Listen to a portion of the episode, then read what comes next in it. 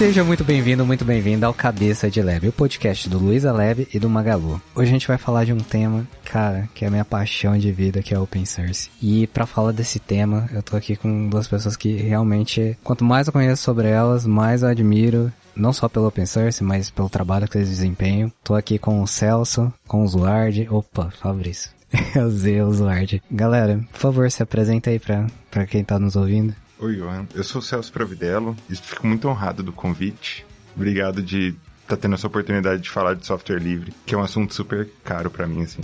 Meu nome é Fabrício Zuardi, sou muito apaixonado por software livre também. Estou muito feliz de estar tá aqui, ter uma oportunidade de, de expor algumas das, das ideias, né, compartilhar essa coisa que na minha vida também foi muito importante, é até hoje, são valores muito presentes e importantes para mim.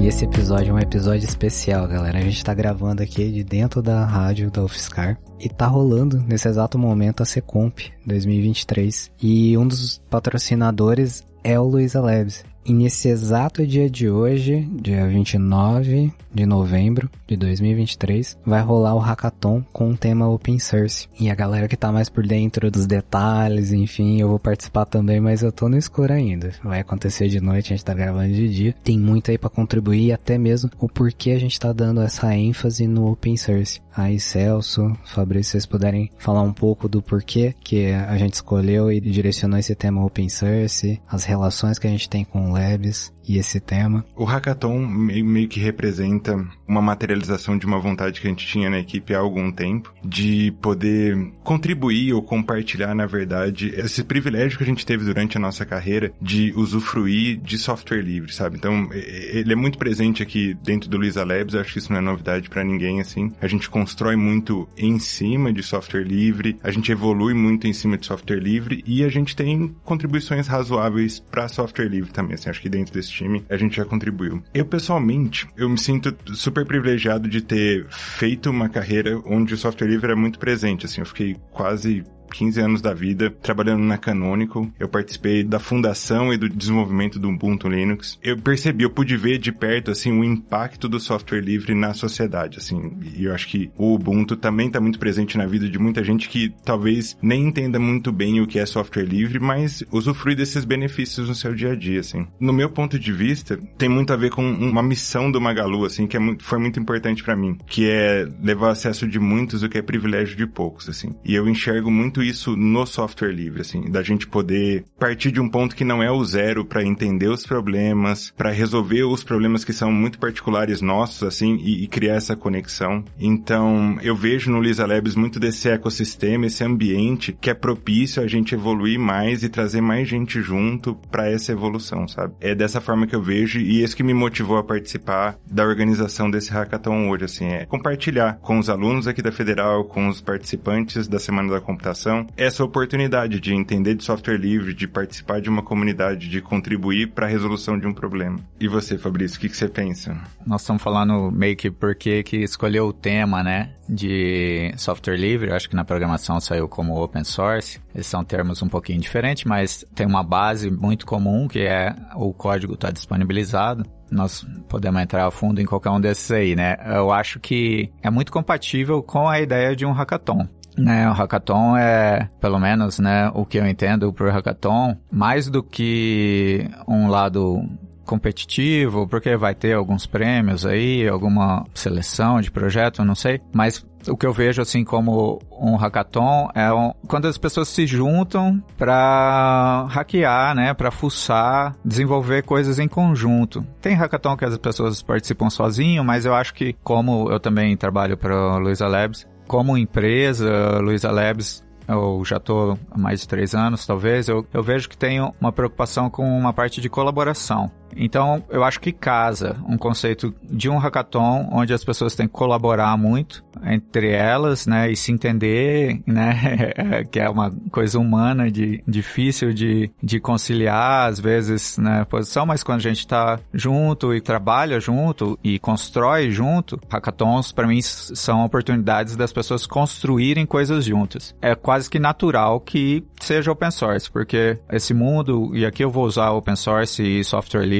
intercambiavelmente como sinônimos, são os ambientes onde ou, ou empresas ou iniciativas ou projetos que fazem coisas de código fonte aberto, já tá passando uma mensagem de que quer colaboração. Então, tipo, eu aceito colaboração. E essa coisa é um projeto que mais de um participa, ou mesmo quando é um só que participa, tá aberto para outros participarem juntos. Então, é um evento de construir coisas em conjunto, não tem por que não aproveitar e usar um, um, modelo de construção de software que valoriza ou que onde a, a colaboração é parte importante, né? Então, eu acho que é isso, é como eu vejo, eu não participei assim ativamente da escolha do tema nem nada, mas adorei que esse foi o tema escolhido, porque eu acho que tem tudo a ver com o hackathon e vai sair, eu acredito, começa hoje às 7 horas da noite. Acredito que vai sair muita coisa boa. Quero estar tá lá presente. Vou na medida do possível tentar varar a noite com pessoas mais jovens do que eu e vão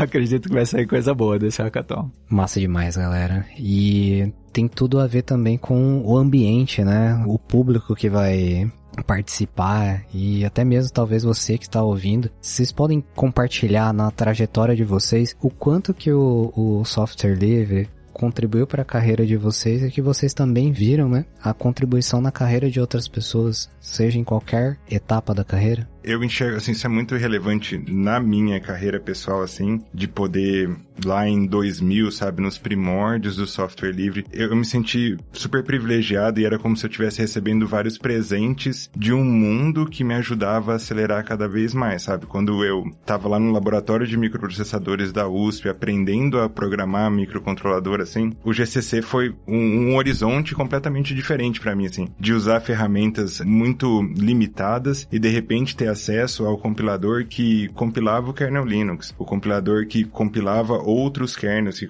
rodavam em Unix. Nesse momento foi assim, abriu-se uma porta enorme em que eu podia me aprofundar cada vez mais, né? Que eu tinha acesso à tecnologia, a entendimentos muito refinados, muito elaborados dos problemas que eu vivia no dia a dia, assim, e que eu olhava para outras ferramentas e me sentia limitado, porque elas eram muito localizadas, assim. Eu gostaria de refletir isso. Sempre nas nossas conversas, assim, e eu confesso que eu já não sou mais tão jovem, né? Mas quando a gente encontra profissionais que, que trabalharam também no meio de, de, de, software livre e open source, isso é comum também, a gente se sentir privilegiado por ter, não ter começado sempre do zero, né? Por já ter começado em, em espaços avançados, assim, poder dar passos largos. Eu queria entender isso e compartilhar isso com esses estudantes que hoje participam da Secomp, né? E eu acho que esse hackathon é um caminho, sabe? De, é meio que uma conexão entre esses estudantes e, e um universo muito maior do que o do próprio hackathon em si, sabe? É de dar esse primeiro passo para eles de poderem se conectar a comunidades de software livre que resolvem um problema que eles têm interesse também, sabe? De ajudar eles a navegarem esse primeiro passo e eu tenho certeza que a partir daí eles vão acelerar cada vez mais, sabe?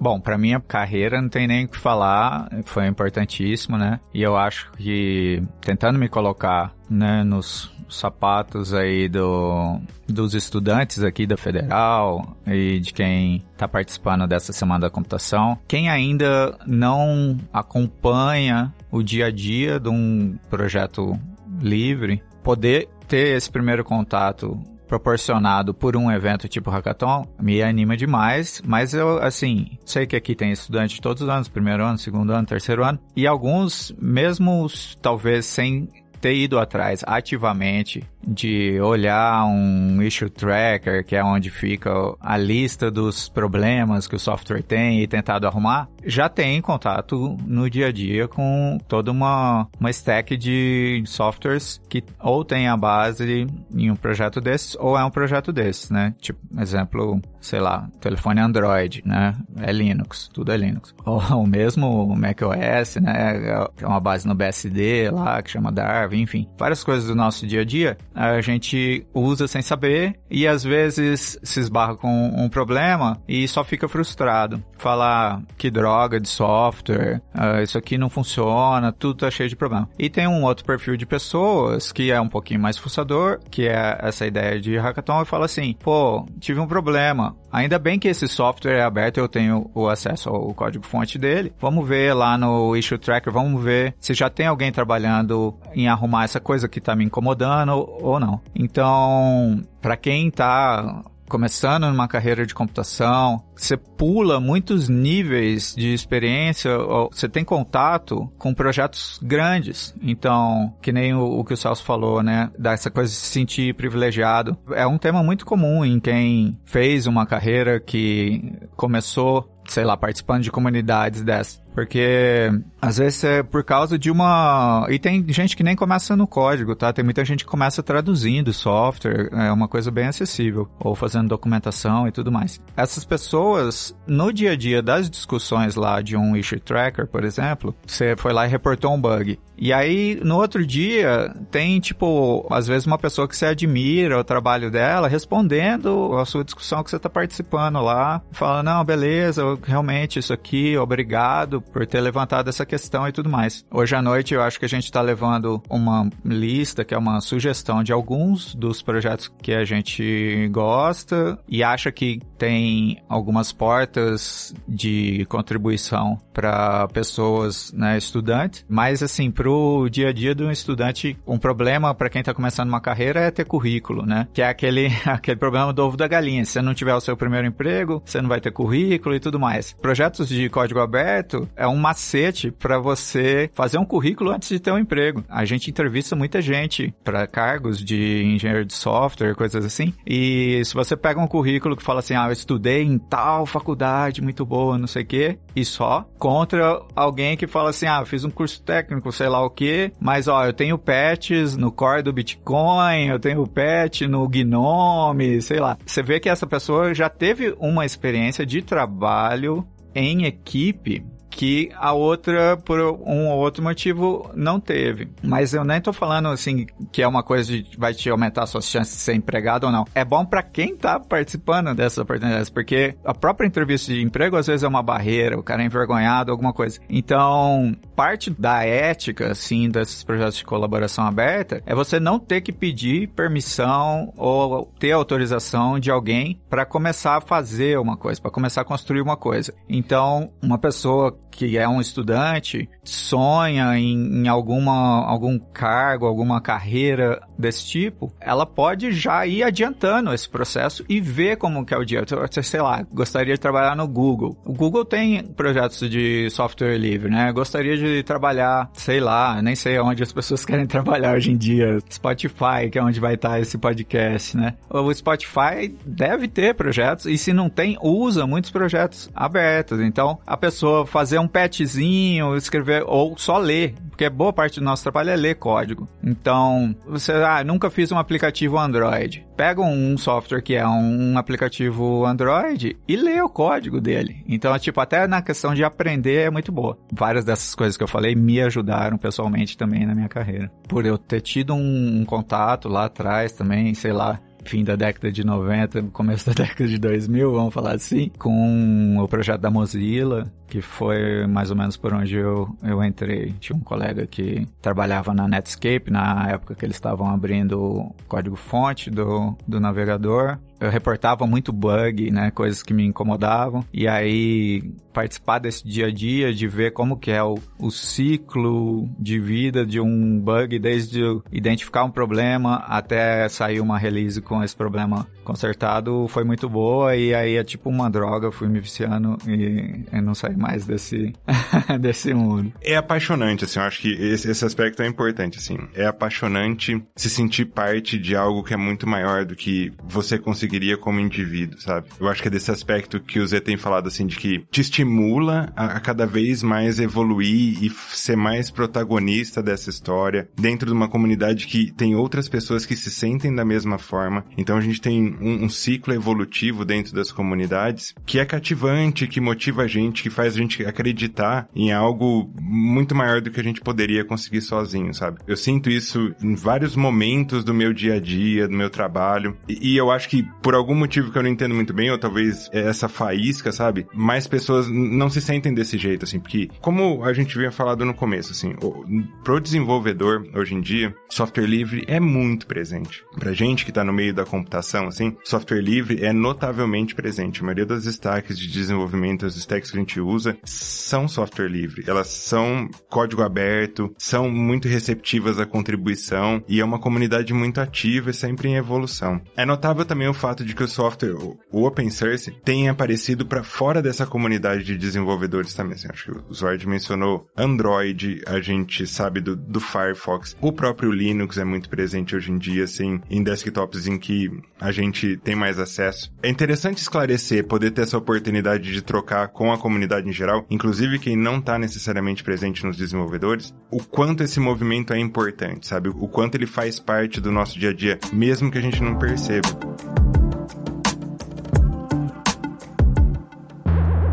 E aí eu acho que a gente devia aproveitar para fazer esse gancho com o Magalu Cloud. Porque eu acho que assim, essa notícia existe, né? A gente tá participando do lançamento dessa iniciativa do Magalu. E quando a gente fala de cloud, assim, é muito interessante perceber que os grandes players de cloud são é, fortemente baseados em software livre, assim. O que eles usaram para construir essa ferramenta tecnológica, né, que é tão presente no nosso dia a dia, ela é fortemente baseada em software livre. As máquinas virtuais rodam um, kernel Linux. A infraestrutura em volta, as APIs são servidas com uma infraestrutura que é software livre. E isso vai fazer cada vez mais parte do dia a dia de pessoas que não são desenvolvedoras, né? Ela depende de um projeto que começou a sei lá, 10 anos atrás, de uma pessoa que queria resolver um problema específico e achou um colega que também tinha esse mesmo interesse. Os dois se aprofundaram e começaram a descobrir melhor isso. Chegou um terceiro, chegou um quarto, chegaram 100 e montaram uma infraestrutura que uma grande empresa hoje fatura milhões de dólares usando essa, esse jeito de resolver o problema, né? Então, eu, eu acho fascinante essa história. Eu poderia ficar falando aqui por horas, assim. Mas seria legal ouvir você também, Fabrício. Você, você imagina que como você imagina esse mundo onde, onde o software livre está cada vez mais presente no nosso dia a dia, assim? Eu acho que tem, tem uma parte disso que é só inevitável, não tem como fugir. Eu acho que o espaço para os softwares proprietários, ele está se espremendo em algum, alguns nichos. Boa parte do resto, de todos os casos de uso, os ganhos de você construir em cima de uma, de uma pilha que já é livre e já está pronta e já está super testada por muita gente, é o que faz mais sentido, é o que vai te levar mais rápido para o resultado que você quer. Então, uma boa parte disso é só uma escolha lógica e inevitável. Tem um motivo pelo qual a gente não vê linguagem de programação proprietária nascendo, né? Você pensar das linguagens de programação mais novas aí, não consigo lembrar de nenhuma que não seja totalmente livre, assim, né? No campo de APIs, talvez tenham uns argumentos aí de que a coisa ainda não está toda dominada, mas em boas partes de tudo que é infraestrutura e ferramenta que a gente usa, aquela justificativa para ser fechada e ser proprietária, eu sinto, espero que não seja só wishful thinking, eu sinto que está diminuindo, porque eu acho que todo o software do mundo deveria ser livre, porque isso é uma questão de até de, sei lá, direito do consumidor, alguma coisa assim. É injusto você vender um produto para alguém que amanhã ou depois você para de dar suporte ou faz aquela vendor lock-in que eles chamam, né? Você, você prende a pessoa, né? Às vezes até você dá uma, um começo de graça e tudo mais, e aí depois o fato de você ser o dono da plataforma e essa plataforma ser fechada te dá o direito de mudar as regras no meio do jogo, ou aumentar o preço, cortar funcionalidades e tudo mais. Então, vendo pela outra ponta da história, né, pelo lado de quem compra produtos e compra serviços, as pessoas estão ficando um pouquinho mais espertas quanto a isso também, porque já sofreram com ah, mas o, o fornecedor antigo, ele não me deu o código fonte e aí depois a empresa faliu e agora eu tô preso nessa solução de 30 anos atrás, eu não tenho, eu só precisava de tipo mudar uma linha do driver, mas eu não tenho acesso ao código fonte, então vou ter que trocar o negócio inteiro. O, o tempo vai passando, os exemplos vão aumentando e as pessoas vão se educando de que o software não é só o negócio estar tá funcionando no primeiro dia. O software é você ter alguma garantia da onde você está se enfiando, de que você vai ter para onde mudar depois. Então, às vezes você compra um, um, sei lá, ah, vou construir, que nem o Celso estava falando de clouds aqui. Vou construir em cima da AWS, eu vou construir em cima do, da Google Cloud, eu vou construir em cima, sei lá, do Ali Cloud, Oracle, não sei, tem um monte. E eu, eu vou usar, sei lá, esse banco de dados que ele não é bem um MySQL, ele não é bem um Postgres, mas pô, é de graça e a performance é ótima e tal. Beleza, vai ser ótima hoje e tal. E aí, será que você tá tomando a, a estratégia certa de não escolher o Postgres? o Postgres, se tudo explodir amanhã, você tem o código-fonte dele, você consegue contratar alguém para arrumar aquilo para você. Em última instância, ah, esse projeto já não tá sendo mantido, tá abandonado, tá alguma coisa. Não, beleza, mas eu tenho o código-fonte, eu faço o que eu quiser, entendeu? Então, às vezes, essas grandes, elas acabam criando algumas algumas por motivos, né, de modelo de negócio, não sei quais os motivos, acabam criando certas plataformas que são proprietárias, são fechadas, são construídas em cima de uma cultura de segredo, alguma coisa assim, e são lindas, atrativas, às vezes, né, que nem a gente tava falando aqui do Mac, né, eu sou usuário de Linux, mas mesmo eu tenho Mac em casa também, iPhone, essas coisas, e é engraçado que muitos desenvolvedores, né, tem Mac e tal, mas mesmo quem tá em cima de uma plataforma, e elas, assim, às vezes o foco é na usabilidade, alguma coisa, e funciona bem hoje, e tá super bem testado hoje, e esse negócio tá com dinheiro para rodar hoje. E aí, passa dois anos, lança um novo, você ainda quer ficar no antigo. E aí começa a cair o suporte, você para de poder conseguir instalar coisa na máquina que você tem e tudo mais. Esse é um dos muitos exemplos assim clássicos da promessa de uma plataforma proprietária que tem uma validade, né? Ontem na palestra do Kiko, alguém falou, deu um exemplo de, de jogo multiplayer, né? É, enquanto o jogo multiplayer tá popular, tem servidor para atender todo mundo. Quando começa a cair ou sai uma versão nova, quem gostava do antigo tá no sal, porque o servidor que suportava esse jogo, a empresa que é dona da plataforma decidiu abandonar. Então, você vai estar sempre refém de alguém. E isso não é um problema nos primeiros anos do jogo, porque você está no oba-oba lá com todo mundo, você está seguindo a moda, e isso é totalmente ok. Mas quando né, as pressões comerciais, ou sei lá, qualquer motivo, faz uma empresa comercial trocar o foco, as pessoas têm que trocar o foco junto. E às vezes descasa o, os interesses aí. Então, 嗯 nessa parte aí de que o Celso falou de se vai estar mais presente ou não, eu acho que é meio que inevitável que vai ficar mais presente, até porque as pessoas vão se educando e falam, eu não quero mais passar por aquilo que eu passei uma vez, porque foi chato. Voltando no início assim do que você falou, eu acho que tentar defender software livre para essa comunidade de desenvolvedores, eu acho que felizmente chegou num ponto de se tornar quase uma obviedade, assim. Eu acho que está fácil, se entende, não é mais um convencimento, é talvez um, um, um compartilhamento, facilitar o acesso, promover que mais pessoas entendam essa ideia e sigam evoluindo nesse caminho, assim. Então, software livre para desenvolvedor tá, tá muito simples, assim. Eu fico pensando em como a gente vai chegar nesse patamar de entendimento e, e compreensão para quem não é dessa comunidade de, de desenvolvedores, né? Para quem não se expressa escrevendo linha de código. Porque acho que esse é o ponto é, interessante, assim, da gente olhar para o futuro e falar assim, eu não me expresso necessariamente com linhas de código como os desenvolvedores, mas software representa um grande papel no meu dia a dia, né? Se eu escrevo com AI, sabe? Assistido com AI. Se eu construo meus documentos dessa forma, as imagens que eu faço, a arte que eu faço, se tudo isso tá meio que se é assistido por software, se, se faz parte do seu dia a dia, eu acho que você também se expressa via software, sabe? E ligar esses pontos para essas pessoas, parece que é uma forma também de abrir essas portas para elas também, né? Mesmo que elas não escrevam linhas de código, entende?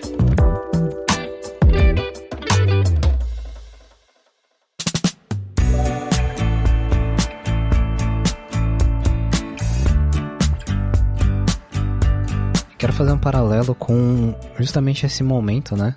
Do Magalu que tem essa missão do levar a muitos o que é privilégio de poucos. Todo esse evento, todo esse movimento, com esse direcionamento, né, para o código livre, open source, que é justamente você também ter acesso à informação de uma forma quase gratuita, uma forma livre que você tira o intermediário e você pode consumir então Lógico que tem N fatores envolvidos, mas eu lembro lá atrás, na, na, na minha carreira, 2007, eu tinha 200 reais e eu fui lá fazer um treinamento na Microlins. Cara, o treinamento que era PHP e soluções que eram 100% livres, era 200 reais. Para outras que eram proprietárias, eu não conseguia pagar que era tipo quase o dobro. Eu falei assim, cara, na época passou batida, não conseguia ver, mas conforme foi evoluindo na, na, carreira, eu fui vendo que realmente até a democratização do acesso, da oportunidade, e eu acredito que tem a ver também com a carreira de vocês de pegar aquele conteúdo, ter o privilégio, né, de ter aquele conteúdo, poder ter começado zero. E a partir de um ponto que alguém já contribuiu e ainda ter acesso, né, os porquês lá atrás, contribuir e falar, vamos modificar aqui e ali, acho que tem esse paralelo muito legal com o que a Magalu traz de levar muito que privilégio de poucos, às vezes não tem condições financeiras talvez para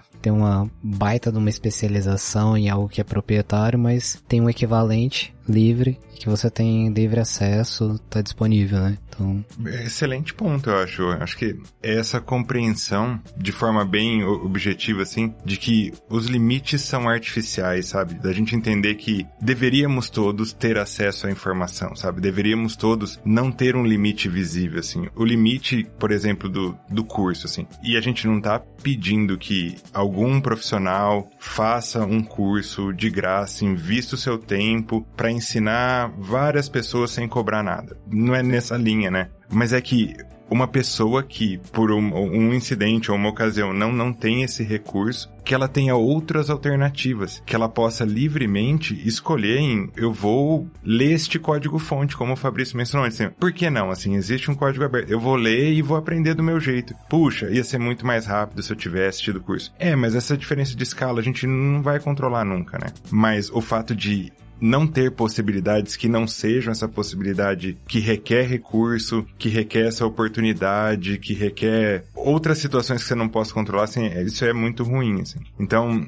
parece que a gente no fundo tá pedindo que todo mundo e todas as empresas nunca mais vendam software de jeito nenhum, então não vai ter mais recurso vindo de desenvolvedor. E eventualmente a gente também não vai ter emprego, porque você fala, se é tudo de graça, se tá tudo disponível sem ninguém receber, os desenvolvedores também não vão ter salário, ninguém precisa deles, né? E não é nesse sentido. É no sentido de que assim, se eu não puder atender esses requisitos que estão determinados, quais são as outras alternativas? Logicamente, talvez elas sejam mais lentas, mais difíceis, mais complicadas, mas isso não te impede de tentá-las, né? De ter essas alternativas. É justamente isso. Então, no nosso propósito como Magalu, assim, eu pessoalmente acho que isso é uma leitura do que eu vejo no meu time, do que eu vejo no meu dia a dia de trabalho. Eu acho que esse princípio de levar esse privilégio para mais gente, de democratizar o acesso, começa agora por uma questão de esclarecimento, vai evoluir para uma questão de teremos mais contribuições como um time de desenvolvedores e eventualmente teremos projetos que estarão disponíveis, sabe? Também é uma evolução do nosso papel no mundo de software. Porque acho que o propósito do Magalu no mundo do consumo, lá em 1970, quando as pessoas queriam ter acesso a uma TV colorida e o Magalu foi um vetor para possibilitar isso, sabe? Mais adiante, quando as pessoas queriam ter um videocassete, sabe, para assistir um filme, o Magalu também encontrou um jeito de ajudar essas pessoas a conseguirem o que elas gostariam de ter naquele momento, sabe? Eu acho que pula para 2024, assim, o que as pessoas gostariam de ter acesso é é, a tecnologia, é saber como eles poderiam usar código, tecnologia, inteligência artificial para melhorar a vida deles, né? E, e eu acho que a gente tá nesse papel de novo, sabe? De poder reproduzir esse nosso vetor. Legal, gostei demais do exemplo que você deu aí, do curso de PHP contra alguma tecnologia proprietária, porque, de novo, né? A gente tá aqui numa universidade, pública, é de graça estudar aqui, tem um funil de vestibular, Enem, que seja, mas enfim, quem tá aqui, às vezes tá tendo uma oportunidade e muitas vezes não tem dinheiro, porque justo, né, conseguiu entrar numa faculdade que é de graça e tudo mais. Em particular, a gente tá na Rádio UFSCar, que é uma coisa do curso de imagem e som. Então, isso me fez lembrar, quando você tava falando, eu falei, caramba, nós estamos aqui num curso de imagem e som. Essa galera tá fazendo cinema, tá fazendo game, né, tá fazendo obras culturais, que é uma área onde tudo é caro tudo é tradicionalmente caro. Hoje popularizou bastante, mas o preço de uma licença de Photoshop, de Premiere, não sei, Final Cut, essas coisas que o pessoal usa, é tudo caro. Software proprietário, game engine tipo Unity, tem umas licenças absurdas, umas coisas estranhas e tudo mais. E esses estudantes têm dois aspectos aí. Um é, todas as empresas de software proprietário tem um programa que dá licença de graça se você for um estudante, não sei o que, para te prender. Então, o estudante não vai ter nenhum problema em conseguir um Final Cut seja por pirataria ou seja por programa que dá licença de graça para estudante, essas coisas. Enquanto está na faculdade, ele vai conseguir participar desse ecossistema proprietário, porque, vamos falar assim, em termo pejorativo, foi aliciado por essa empresa. As empresas não são bobas, né? Eu falo assim, beleza, esse cara não tem dinheiro hoje, mas amanhã ele vai comprar uma licença de sei lá quantos mil reais que custa um Final Cut. Só que o mundo livre alcançou também. Você pegar um software tipo Blender, você faz edição de vídeo, você faz filme com efeito especial, 3D, tudo no, Blender. Mais recentemente, aí, né, porque imagem e som tem de tudo, né? Tem tanto cinema quanto a parte de outros entretenimento, música, etc. Eu lembro que, né, aí vai vir aquela coisa do velho, ah, no meu tempo, né? No meu tempo, o software livre para edição de áudio era ruim. O software livre para edição de vídeo era ruim. Software livre de game engine era ruim. Hoje, tá pau a pau. Então, tipo, um Blender é um puta de um software profissional. A Blender Foundation faz longa-metragem um por ano e sai coisas assim, animais incríveis de computação gráfica e tudo mais. Godot, por exemplo, que é um concorrente do Unity, de Game Engine, livre. Não é ruim. Essa questão do acesso, hoje, tá muito melhor do que na nossa época. A galera, assim, de um curso tipo Imagem e Som aqui da Federal, não é tão inacessível para quem tá aqui e para quem tá fora do curso e quer fazer cinema, sei lá, não conseguiu passar no vestibular, não conseguiu mudar para uma outra cidade, não sei o quê, porque a universidade também é um lugar que te dá acesso a, a laboratórios com equipamento caro e essas coisas. Tô vendo aqui um PVM da Sony do nosso lado aqui. Ah, isso aqui devia ser uma nota na época, eu não sei. Várias coisas, o próprio microfone que a gente tá falando. Então tem uma questão de acesso que é havia uma barreira realmente de financeira, né? Não tenho grana para fazer, né? E aí, tipo, que nem o Celso falou do videocassete, de outras coisas. Na nossa época, né? Sonhar em fazer um, um longa-metragem era só um sonho, porque essas coisas são inacessíveis. Hoje, quem tá na faculdade tem essa oportunidade de, às vezes, ter contato com um hardware caro, mas depois pode editar em um monte de software livre. Não precisa se render a entrar nesse aliciamento das plataformas proprietárias, mas quem também está fora da faculdade, muita coisa virou commodity em termos de hardware, então conseguiria fazer uma coisa com o próprio celular, as câmeras do celular estão ótimas e tudo mais, editar com qualidade, tá? Tipo, a barreira não é mais técnica, acesso ao software. Ah, eu, eu queria ter um Final Cut porque isso aqui não dá pra fazer no Blender, né? Ah, vou pegar um Vegas pirata porque, sei lá, KDE Live não faz isso. A distância entre as soluções proprietárias e livres está menor e o, o caminho do livre, em termos de acesso e, e, ter que pagar grana, tá mais legal também. Agora é só a parte mais difícil de todas, que nem sempre é o dinheiro, que é tipo a criatividade, o empenho, a persistência e tudo mais, né? Então, depois dessa resposta veio o, a pessoa aqui da rádio lembrar a gente que na UFSCar a rádio Offscar é uma stack toda livre. Todos os softwares que eles usam aqui para programação de uma rádio que é 24 horas, né? Eu ouço no meu carro e tudo mais, uma rádio assim muito boa, qualidade excelente. Tudo é software livre aqui dentro.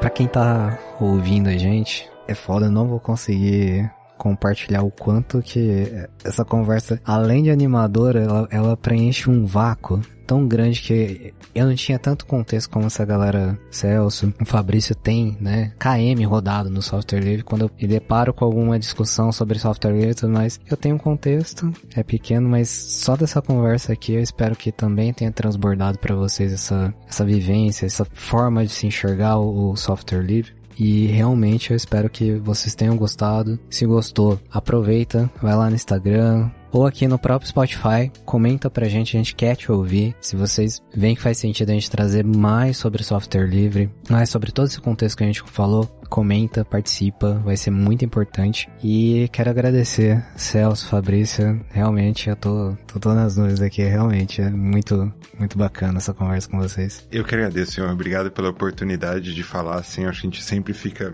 super grato de ter essas oportunidades de compartilhar. Nossa vida inteira foi baseada nesse compartilhamento, né, trocando ideias e dividindo experiências com você aqui e nesse podcast do Luiza Labs, que também é muito legal, que eu sempre escuto, inclusive. Obrigadão. Também só agradecer. Foi um papo legal. É isso. Obrigado para quem ouviu até aqui. Também sou ouvinte. Tenho lá nas minhas assinaturas o podcast. Uh, espero que esse tema volte, porque é algo importante. A gente vai voltar a divulgar o resultado do hackathon, que tal, hein? Com várias contribuições. Boa, né? Já tá, já tá fechado. É só falar a data que a gente, a gente emenda. E conta aí pra gente aonde a gente acha vocês nas redes sociais, ou se acha, não sei. Em vários lugares, eu acho que no, no X, no Twitter, né? Eu sou o Ceprov também. Também tô com esse handler no Instagram, se eu não me engano. Me procurem, Celso Providelo, vai ser fácil esse nome. Eu tenho usado mais o Noster do que o Twitter. E lá, né, o handle, se você procurar FC Zuardi, Z-U-A-R-D-I, eu tenho várias presenças na internet que eu uso esse nome, FC Zuard, que eu me lembro assim, Twitter, GitHub, não sei, Flickr não existe. Meu Instagram é privado, então ninguém vai conseguir pegar. Eu tenho um blog, que é blog.fabricio.org, chama Egoísmo Duplicado, mas faz tempo que eu não atualizo, mas uh, é isso, Fabrício, Fabrício Zuard, Fabrício.org, tudo mais ou menos desatualizado e defasado, mas nas redes sociais mesmo é FC Zuard. Pô, galera, quem quiser me seguir, trocar ideia lá, você vai achar em todas as redes como Johan Rodrigues. E aproveita para seguir também o Cabeça de Lab, é Cabeca de Lab, em todas as redes vocês vão encontrar. E se você tá ouvindo no Spotify, já dá os 5 estrelinhas aí pra gente, você curtiu um episódio, já assina o nosso podcast. E, mais uma vez, Celso, Fabrício, obrigado mesmo, foi fantástico esse episódio, um abraço, gente.